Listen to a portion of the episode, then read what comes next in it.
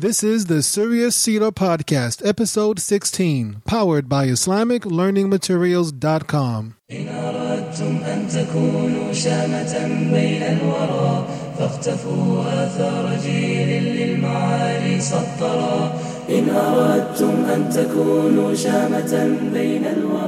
alaikum. Welcome back to the Serious Seerah Podcast. I'm your host, Mutaki Ismail. I'm also the founder and chief operating officer for IslamicLearningMaterials.com.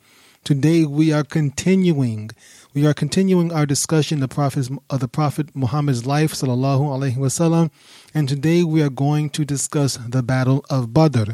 However, however, I have discussed the Battle of Badr in previous podcasts. I didn't. I don't really want to do it again. So I'm going to do rather than do the whole thing again and say the same thing I've already said at least two or three times already. What I'm going to do is give you a repeat of what I've done before in previous podcasts. And uh, without going into all the gory details, a couple of years ago, back in 2013, I did a series on the companion called Wahshi ibn Harb. Within that series, uh, Wahshi ibn Harb, if you don't know, he was um, an Ethiopian slave who killed the Prophet's uncle, Hamza ibn Abdul Muttalib. Within that uh, series of discussions, we discussed the Battle of Badr, and I went into pretty good depth into the Battle of Badr.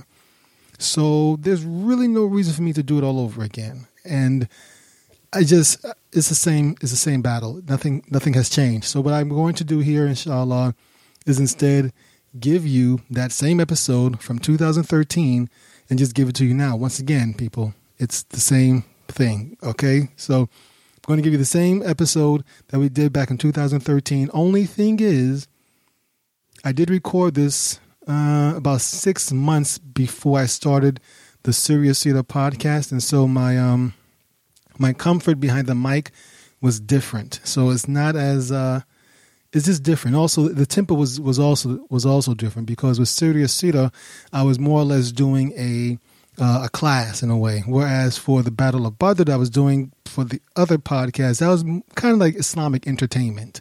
So it's a little bit different. I'm hoping you enjoy it. Inshallah, you will. It's a great story, really. It seriously is. And if you want to hear, want to hear the entire story of Wahshi ibn Harb, then I will suggest that you join the Islamic Learning Materials Club, where the entire story is available there. I think it's about six parts. It's all available there. All right. So with that, we're going to go ahead and get into episode 16 of Serious Seerah. But before we start, if I can just ask you, please ask you if you have the time join the mailing list for Islamic learning materials. We have a great, outstanding mailing list where you get these wonderful emails that, that work to improve your faith and bring you closer to Islam. And it's, it's really great. No spam, no crap, no salesy stuff, just really good information. Go ahead and join that, please. You can always unsubscribe if it's not to your liking. It's free stuff, nothing there for you to pay for. Just go to IslamicLearningMaterials.com at the bottom of the page, there's a big old purple button that says Supercharge Your Faith. Click on that, and you'll be added to the email list, and you'll start receiving some great emails. And uh, believe me, you're going to like them, inshallah. I hope to see you then. All right, let's go ahead and get started with Serious Seerah episode 16. Having said that, also the Prophet, peace and blessing be upon him, made the, the wealthy people, made them feel responsible for their brothers because inna hadi ummatukum ummatan wahida wa ana rabbukum fa'budun. This ummah of yours is one ummah and I am your Lord so worship me. So the prophet peace and blessing be upon him made a bond of brotherhood between these Muslims the blacks and the whites and the Arabs and the, the non-Arabs and the Persians and the men and the women and the rich and the poor. They were one ummah and they were a magnificent We're going to continue our story of Wahshi ibn Harb and his involvement in the life of Prophet Muhammad sallallahu alaihi wasallam and how the events of his life intertwined through three prominent Islamic battles. Three prominent battles within the time of Prophet Muhammad sallallahu alaihi wasallam. When we left off last time, Abu Jahl had left with an army of 1,300 from Mecca. In response to a call from Abu Sufyan to protect the caravan of the Meccans from being raided and attacked by the Muslims. Prophet Muhammad wasallam had led a small force of around 300 to 317 soldiers to intercept this caravan that was returning to Mecca from Syria and was laden with gold and valuables. Abu Sufyan realized that his caravan was in danger and sent word back to Mecca to send out a force to protect the caravan from attack. Abu Jahl responded by gathering up an army of 1,300 people, and they went forward to meet up with the caravan to protect it from the incoming Muslim soldiers. In the meantime, however, Abu Sufyan was able to divert the caravan in such a way that he was able to escape the attack from the Muslims and he returned to Mecca with his caravan completely unharmed.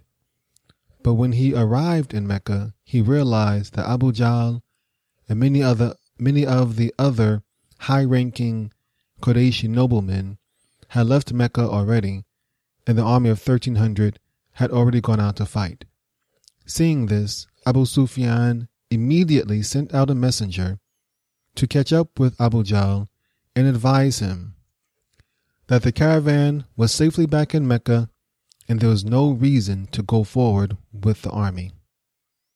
The messenger eventually caught up with Abu Jahl and gave him Abu Sufyan's message.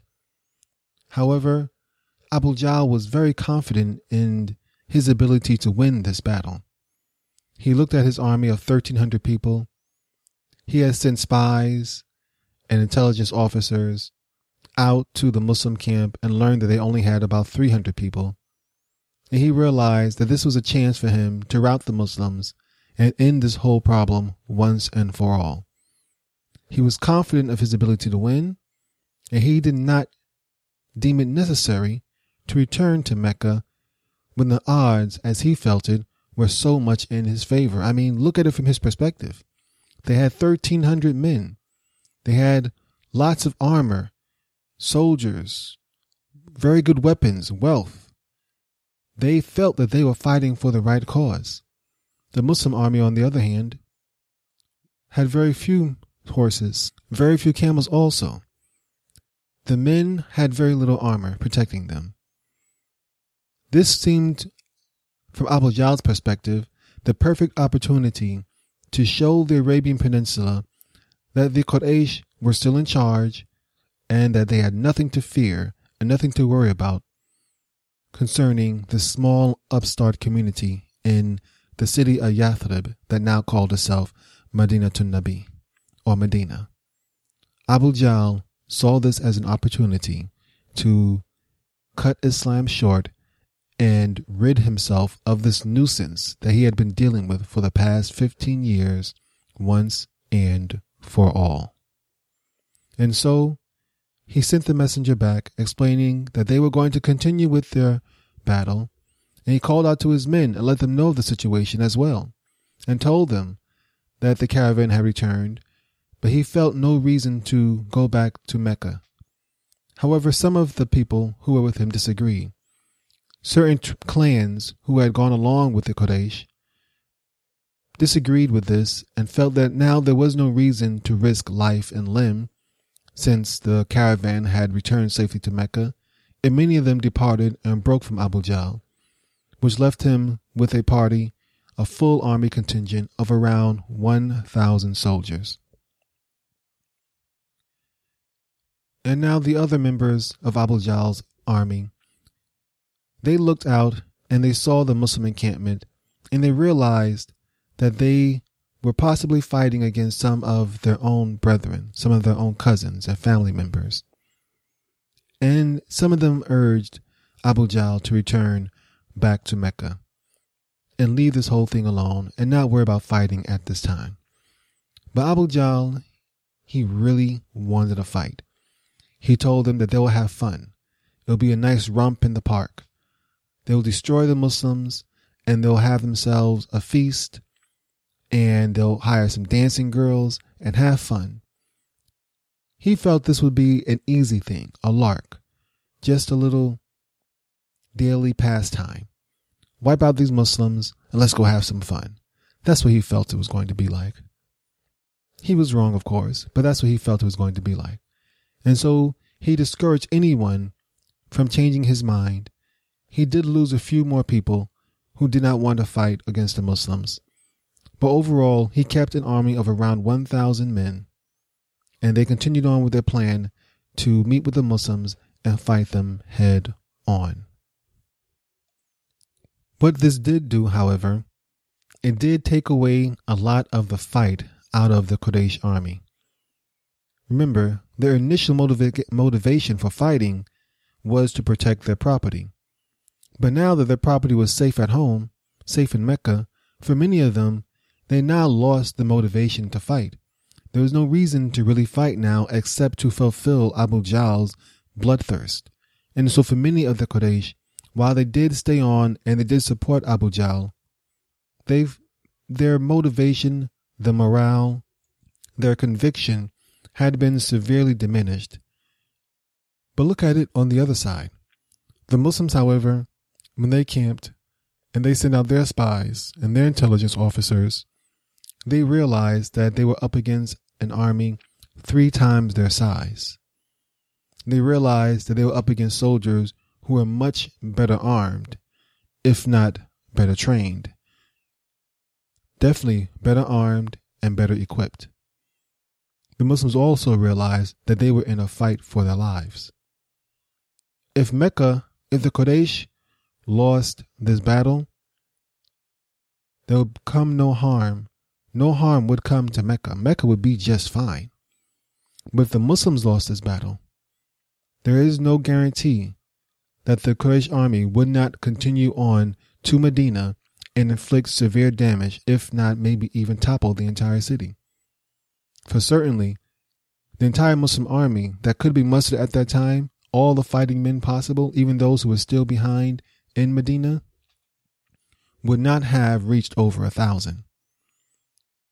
So, most certainly, if the Meccan army had continued on to Medina, if they were able to defeat the Muslims at Badr and continue on to Medina, it is quite possible they could have inflicted serious harm upon Medina and maybe even destroyed the entire city. Perhaps. So the Muslims were fighting for their lives. Not only were they fighting for their lives, they also had a conviction. They had the conviction that this was a fight of good versus evil. They had the conviction that Allah was on their side. They had the conviction that they were the vanguards of truth, and that if they failed, it is very possible that evil would dominate from that point forward.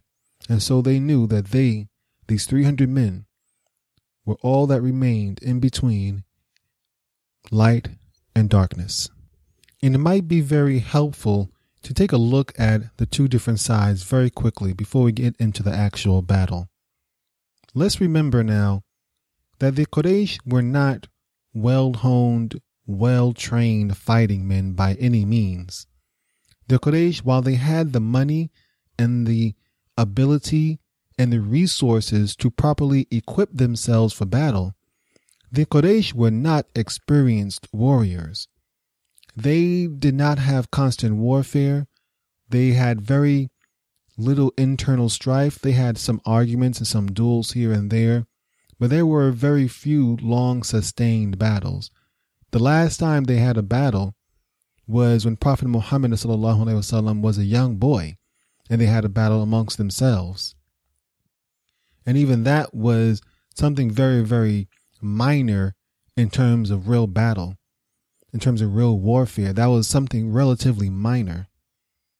Before that, they were attacked by Abraha and his army from what is modern day Yemen, his army that had elephants, which the story was which, which was mentioned in the Quran in Surah Al-Fil. But they did not even fight that battle. Allah subhanahu wa ta'ala sent birds to wipe out Abraha's army. So the Quraysh were not really experienced soldiers. So they were not hardcore men who were, who were bloodthirsty, who just wanted to battle, who just had a love for battle for the sake of battle. Abu Jahl was the one really encouraging them on and egging them on because he did have a desire to destroy the Muslims and to get rid of Prophet Muhammad wasallam once and for all. But the Quraysh overall, they really did not have any desire for warfare. These guys were noblemen. They were merchants. They were entrepreneurs, business savvy guys. They just wanted to get back home and worship their stone idols and make deals and trades and talk about Prophet Muhammad behind his back and say all sorts of bad things about him. But they didn't really want to fight him now, especially considering who their opponents were. The Prophet Muhammad, وسلم, yes, he did have several muhajirun or several several of his companions who were from Mecca, Muslims who had converted to Islam in Mecca along with him, and then made the hijrah to Medina. They did make up a good portion of his of his military at Badr. However, the vast majority of the people there were made up from the two tribes of Medina, the Aus and the Khazraj. I like to sometimes compare the Aus and the Khazraj to the Hatfields and McCoys. They were related tribes who, for generations, fought each other. The Hatfield and McCoys, if you don't know about it, they're a famous family feud in the United States between these two families who spent decades, generations killing each other and picking each other off. And they did this for a long time. They're called the Hatfield and McCoys. It's part of American legend. The Aus and the Khazraj were like that, just multiplied by about 200. The Hatfield, the Hatfields and McCoys, they tend to try to stay away from each other, if at all possible, and only got into warfare or got into these little battles when things was prop up between them. But the Aus and the Khazraj, they lived to fight each other for a long time before Islam, and they had just recently suffered a major civil war amongst themselves. And the thing is, they both shared the same city. It wasn't until Islam came and united the Aus and the Khazraj into one brotherhood, along with the Muslims from Mecca, the Al Muhajirun. And Islam and united all three of these components into one brotherhood. But with all that internal fighting, with that family feud, with all that Hatfield and McCoy stuff going on, the Aus and the Khazraj were very experienced with fighting. They were very well trained, very experienced, and very capable fighters, and they would definitely give the Meccans something to worry about.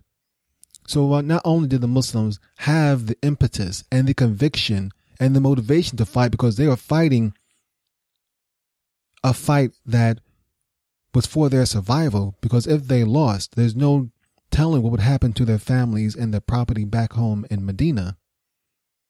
Not only did they have the conviction that they were fighting against evil, that they were the forces of good fighting against the forces of evil, they also had some pretty darn good fighters in their ranks as well.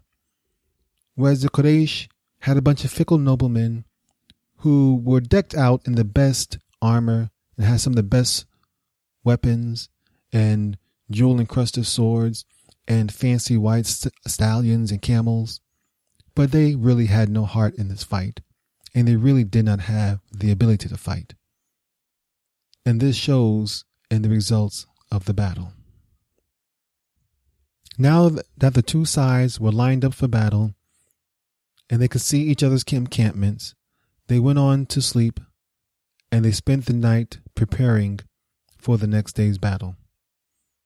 The men of the Quraysh, Abu Jahl did his best to keep them lively. They sang songs and read poetry, and they had dancing girls and feasted and drank wine and all sorts of stuff. Whereas the Muslims, they were in the month of Ramadan, and so they were fasting, and they spent much of the night in prayer and in sleep in order to rest their bodies. And when the daybreak came, the two sides lined up for battle.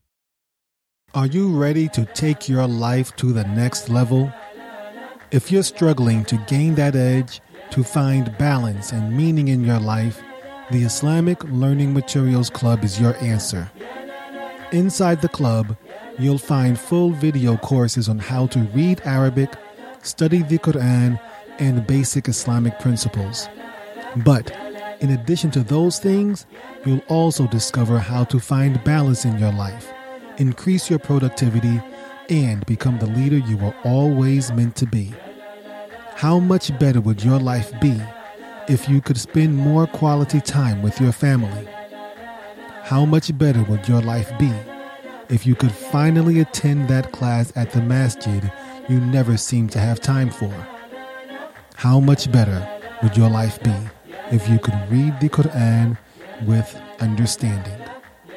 This is what we offer at the Islamic Learning Materials Club. Join now, and your first month is only $1. Visit IslamicLearningMaterials.club to sign up. Now, there's something you have to understand about how battle was with the Arabs back then. It was the tradition back then for the two armies to line up face off against each other and to send out, each side would send out a soldier or one of their best soldiers to duel with the other side's best soldier. So it'll be one on one duels. And these will happen like maybe two, three, or four times in a row. Sometimes even more than that. Soldiers from each side would come out and duel each other, and one soldier would win and the other one would go would be basically chopped to pieces. And this will happen two or three or four times over. And this is what happened in this battle. Three of the Muslims stepped out for duel, and three of the Quraysh stepped out for duel, while the main bodies of both armies stood back in their rows. Of these first three duels, the Muslims won two, and they lost one. The third person, his leg, the third Muslim, his leg was chopped off, and he later died a few days later from disease. Just shows you how dangerous things were back then, when people could be could suffer a leg wound and die not much long later, not much not much long after that.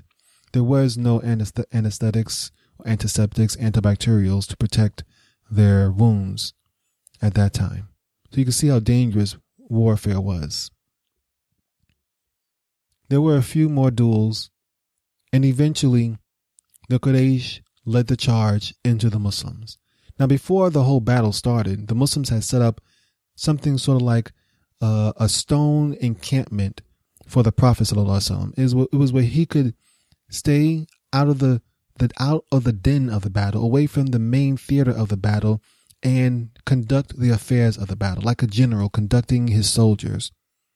He could see the results of the battle, he could see what was going on, but he was not in the ranks with a sword in his hand. He stayed in the back, praying to Allah, asking Allah for help, asking Allah for support, and managing the affairs of the believers. The Quraysh led the charge. After the duels were over, the Quraysh charged into the Muslim ranks.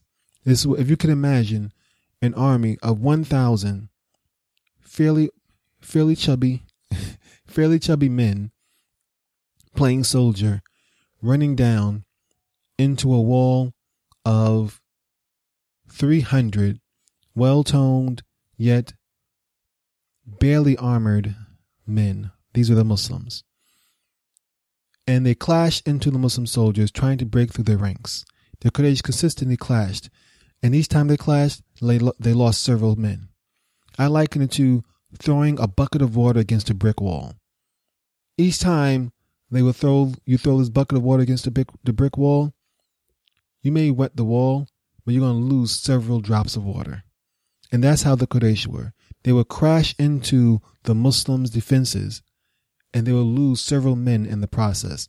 And then they would have to retreat because they could not get past that that wall of defense because the Muslims were only fighting a defensive battle at this time. They the, they were not charging, they were not attacking the the Quraysh army outright. They were just standing as a defensive wall in front of the Prophet's encampment, the 300 men, and basically just repelling the Quraysh advance. This happened several times. The Quraysh would advance and the Muslims would push them back. Finally, the order came for the Muslims to charge. But before that happened, let's look at what the Prophet of Allah was doing in his encampment. Throughout the entire process, Rasulullah was making dua, praying to Allah for guidance and for help, praying to Him for support. And Allah subhanahu wa ta'ala responded with verses confirming His help and support of the Messenger of Allah. Certain verses came down, such as, Verily I am with you, so keep firm those who have believed.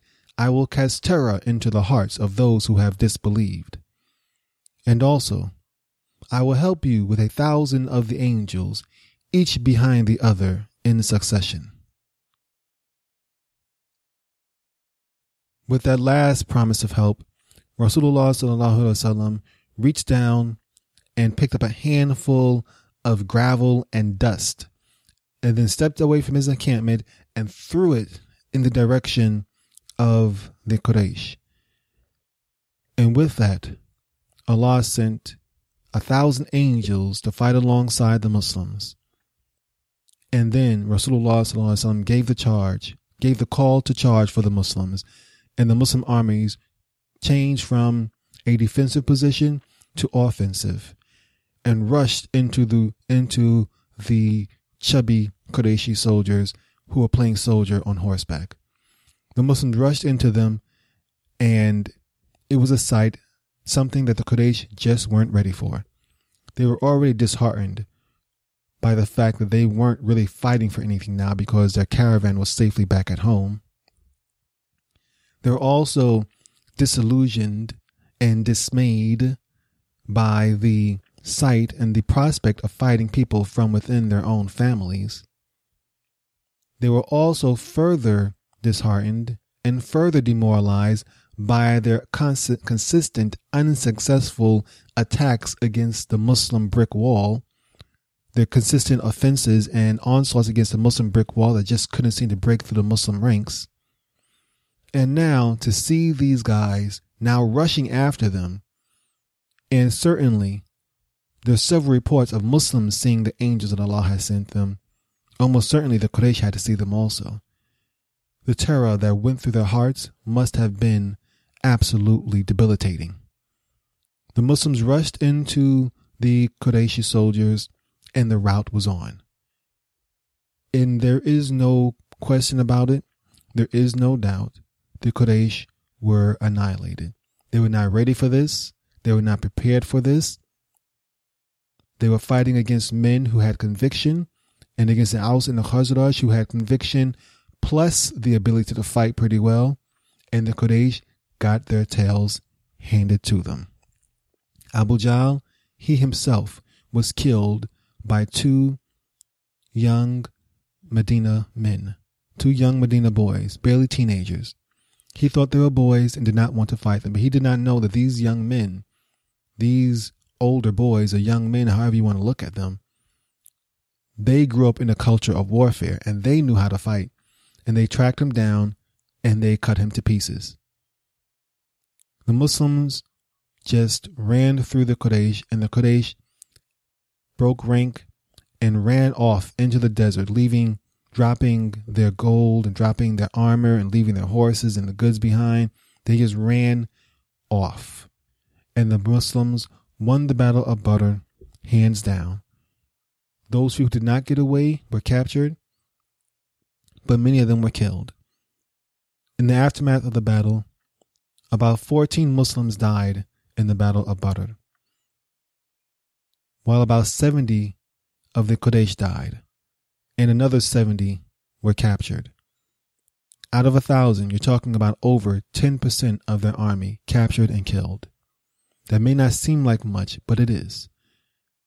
To have almost half of your, to have more than 10% of your army captured or killed by a group of people less than one third of your number is a big deal. You can only imagine what would have happened if the Quraysh had stayed to fight. They would have probably been further emaciated. And that basically ends the Battle of Badr. The Quraysh broke their ranks, ran back to Mecca, Mecca was astonished that so many noble people had died.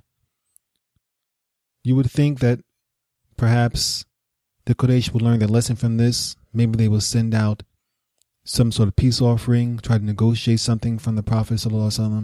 But no, they only this only hardened them and made them more determined for revenge. For the dead of the Quraysh, there was no honorable burial, there was no returning of remains. The vast majority of them were thrown into wells, thrown into unmarked graves, including the leader of the Quraysh, the Pharaoh, the Fir'aun of this nation, Abu Jahl himself. With Abu Jahl's death, Abu Sufyan now became the de facto leader of Mecca. People looked to him as a wise one who had initially discouraged the people from going out in battle once they realized there was no need to fight anymore because the caravan was back safely at home. He was also well respected as the leader of the Umayyad clan, which was one of the most noble and most powerful clans in Mecca. He was also a very well accomplished and very successful businessman. And so he was a good choice by the Quraysh as a leader of their city, the city of Mecca. Now came the time for them to plan their revenge. And this time the Quraysh weren't going to play games. The first time around, they were led by Abu Jahl, who didn't take this thing seriously. While he really did seriously want to get revenge against the Muslims and he wanted to make a lesson out of them, and he wanted to also teach them a lesson as well, he himself didn't take the battle seriously. Abu Sufyan would not make that mistake. He would make sure, to the best of his ability, that the odds for the Quraysh would be heavily stacked in favor of them over the Muslims. The next time he went out for battle, which would be basically just a year after the Battle of Badr, he would make sure to cover all ends. He would not make the same mistake that Abu Jahl did, treating this thing as a romp in the park and a lark and a time for festivity and dancing girls. Abu Sufyan was going to make sure that when he came face to face with the Muslims, he would do everything within his power to ensure that the Quraysh had the upper hand. But let's go back to the beginning of our story. How does all of this tie into Wahshi ibn Harb?